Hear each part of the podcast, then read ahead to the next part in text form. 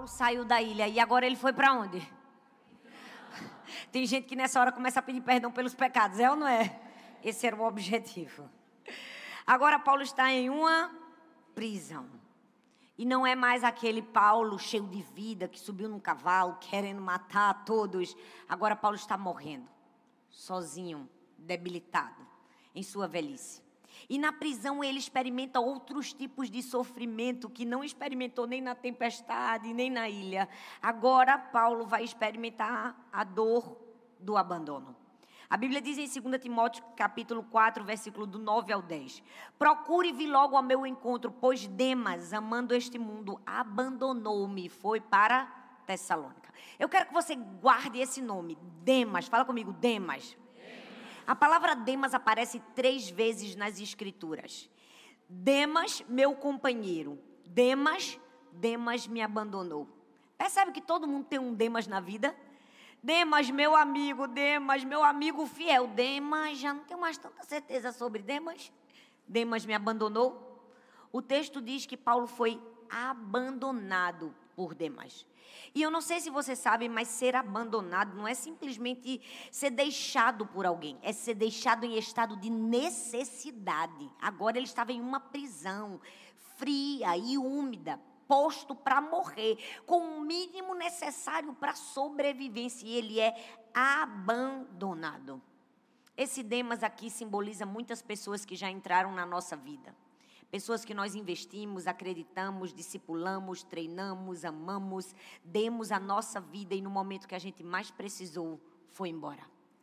Paulo tinha um Demas e eu e você talvez também temos um Demas, mas eu amo que Paulo nos ensinou o que fazer quando os Demas forem embora. Ele disse assim: Demas me abandonou, mas o Senhor permaneceu ao meu lado e me deu forças. Quando Demas foi embora da sua vida, pare de olhar para o Demas que foi embora e comece a perceber a presença de Deus que nunca se foi, que sempre permaneceu. Sabe qual é o nosso problema? Às vezes a gente foca tanto no Demas que foi embora. Demas me abandonou, Demas me abandonou. Paulo disse assim: Demas me abandonou, mas o Senhor permaneceu ao meu lado e me deu forças. Às vezes Deus permite que algumas pessoas saiam da nossa vida para que a gente consiga se lembrar quem nos sustenta de verdade. Paulo estava deixando uma lição muito preciosa. Ele estava dizendo assim: Olha, Demas foi embora, mas eu permaneço no lugar que o Senhor designou para mim. Demas pode ter saído do centro da vontade de Deus, mas eu ainda estou aqui. Demas me abandonou, ele sofreu abandono. E quando ele sofreu o abandono, ele disse assim: Demas me abandonou, que isso não lhe seja cobrado. Ah, gente, já deu, eu vou embora. Depois dessa. Paulo disse assim: Olha, Demas me abandonou, que isso não lhe seja cobrado. Eita, quanta diferença com a gente, não é? Quantas vezes os Demas nos abandonam e a gente faz uma oração: Deus, o Senhor está vendo no céu, Deus, faz justiça na terra, Deus, vinga, Deus, é ou não é? Tem gente que ainda canta: Tem sabor de mel, tem. Tá tudo errado, gente. Paulo disse assim: Demas me abandonou que isso não lhe seja cobrado. E Deus quer nos levar a um ponto de sofrermos abandono e não olharmos para o abandono e ainda sermos capazes de dizer: Deus, não leve em consideração, não, Deus. Demas foi embora, mas não cobra isso dele, não. Deus está nos ensinando o verdadeiro valor de responder ao abandono com honra. Ele disse: Demas me abandonou, mas o Senhor permaneceu ao meu lado. E o texto continua.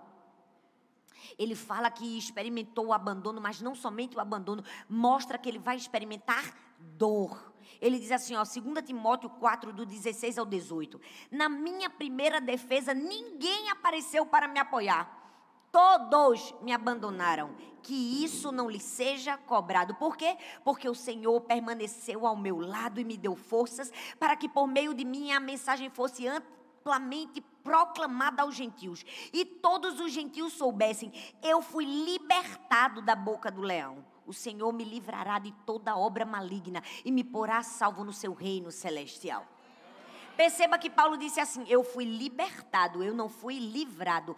Há uma diferença entre ser libertado e ser livrado. Libertado, Deus permite que você entre na boca do leão, mas te tira de lá de dentro com vida. Muitas pessoas só querem ser livradas por Deus, não é verdade? Só querem ser livradas, não querem entrar na boca do leão. Mas o texto diz que Paulo foi libertado. Ele entrou na boca do leão, mas o Senhor o arrancou de lá com vida. Ele sofreu dor, mas soube responder à dor da maneira certa.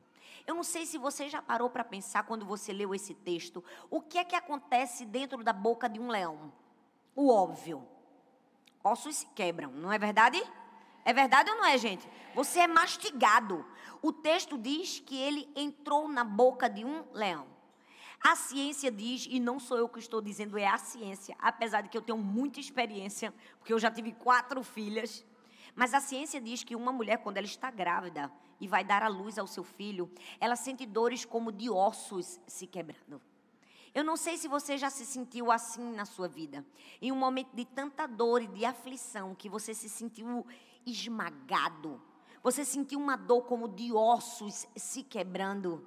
Eu preciso que você entenda: Deus não está te mastigando para você morrer. Ele está tentando tirar você de lá de dentro com vida. Para quê? Para você gerar uma nova vida. Uma mulher, quando ela está grávida, grávida e sente dores de ossos se quebrando, não é para gerar morte, é para gerar uma nova vida. Uma nova vida. Tem dores na nossa vida que vem para a gente gerar uma nova vida não é para nos matar, não é para nos destruir. Paulo estava dizendo assim: a boca do leão aqui é um lugar passageiro, mas o reino celestial é eterno. Eu entendo o que fazer na hora do sofrimento. Paulo experimentou dor, experimentou abandono e também experimentou solidão. Sinceramente, gente, essa é a geração mais frenética por entretenimento de todos os tempos. Você já percebeu que a gente não consegue mais ficar sozinho? A gente quer o tempo todo ocupar o nosso tempo e tudo que nós estamos fazendo. E se a gente para no carro, a gente está igual a rato de laboratório: rola a tela, rola a tela, rola a tela. Porque a gente não consegue mais viver só. A gente perdeu a importância de entendermos a solitude. Mas eu preciso te dizer, Paulo enfrentou aqui uma solidão, não essa solidão que nós precisamos, mas uma solidão imposta. Agora ele estava sozinho em uma prisão fria e úmida. Depois de ter ajudado a tantas pessoas, ele se via só.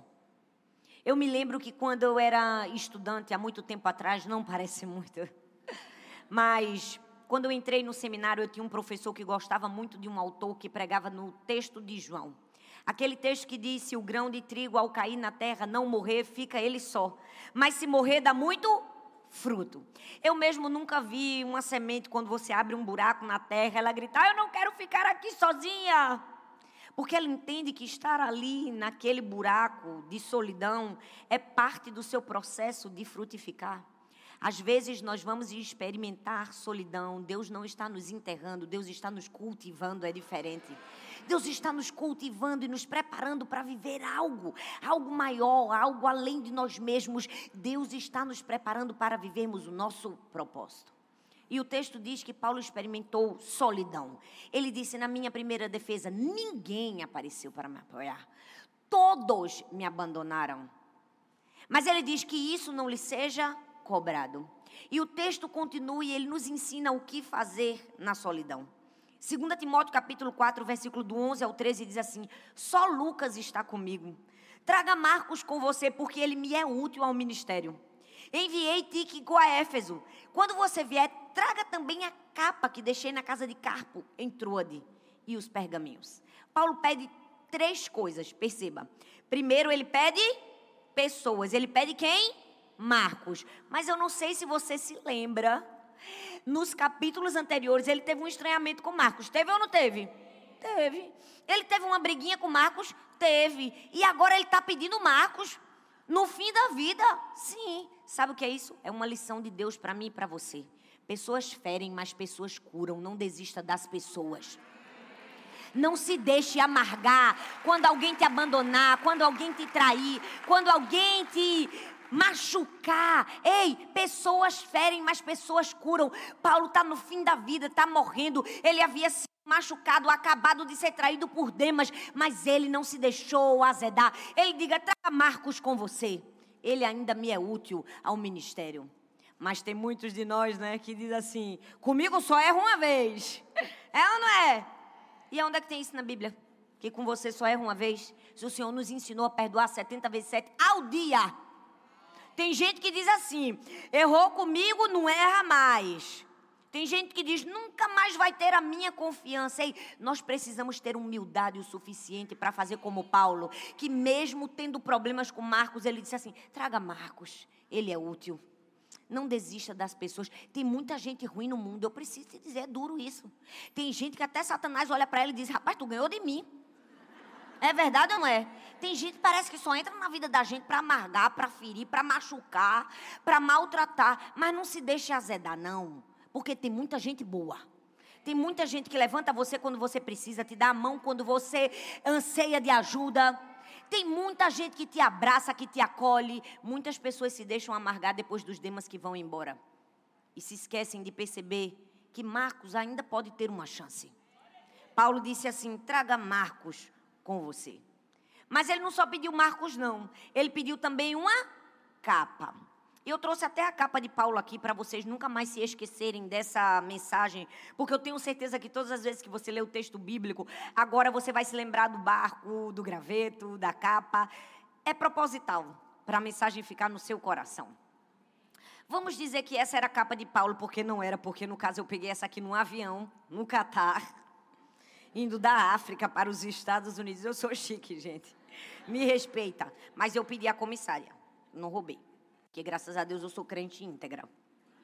O texto diz que Paulo pede uma capa. Por que será que Paulo pediu uma capa? O óbvio.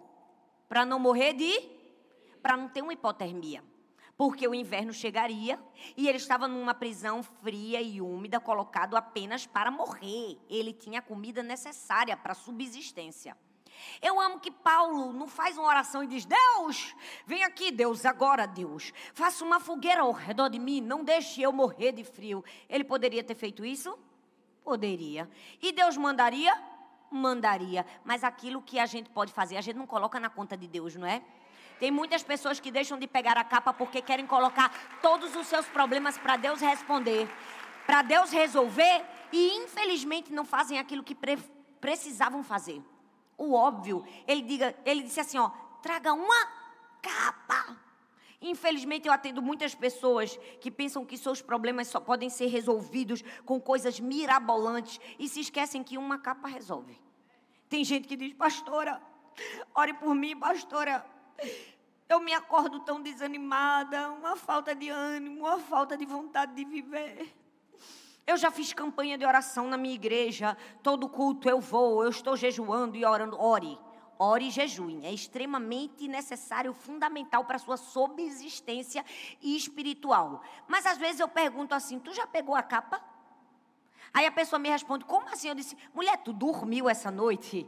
Porque quando a pessoa não dorme, a pessoa fica assim, é verdade ou não é? Quando a pessoa não dorme, a pessoa acorda como? Triste, desanimada. É verdade ou não é? Eu tenho três filhas, gente. Eu sei o que é ausência de sono. Agora pega três crianças, joga na casa da avó, dorme dez horas seguidas e experimenta ver como você acorda no outro dia. Você acorda feliz, animada, é verdade ou não é? Porque só faltava sono. Tem gente que, infelizmente, não quer pegar a capa.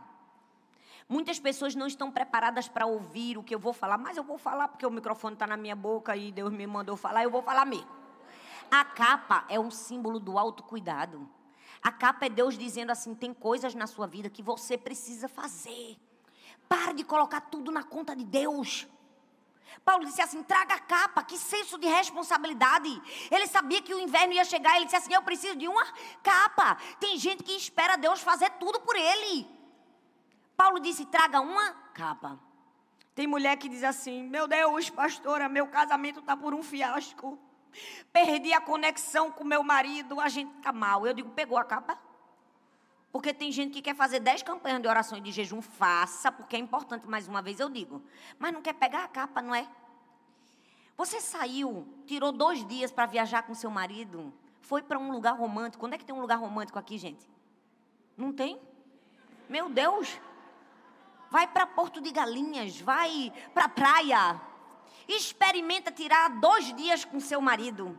Andar na praia de mãos dadas, olhando nos olhos, olho no olho, sem celular, Sai com ele para jantar sem celular. Divide sonhos, planos, projetos, porque a gente só divide problemas. É verdade ou não é? Compartilha a vida. Faz o que tem que ser feito, que tu vai ver que a conexão volta. É ou não é? O Wi-Fi volta a funcionar, tu vai ver uma beleza. Mas infelizmente muitas pessoas não estão pegando a. Eu preciso te dizer, em situações de prisão, você precisa fazer alguma coisa. Pegue também uma capa. E por fim, Paulo vai pedir uma terceira coisa. Ele diz assim: traga também os pergaminhos, que eram as escrituras sagradas. Paulo estava ensinando para mim e para você que na vida a gente pode ter muitas ausências. A única ausência que a gente não pode ter é a ausência da palavra de Deus.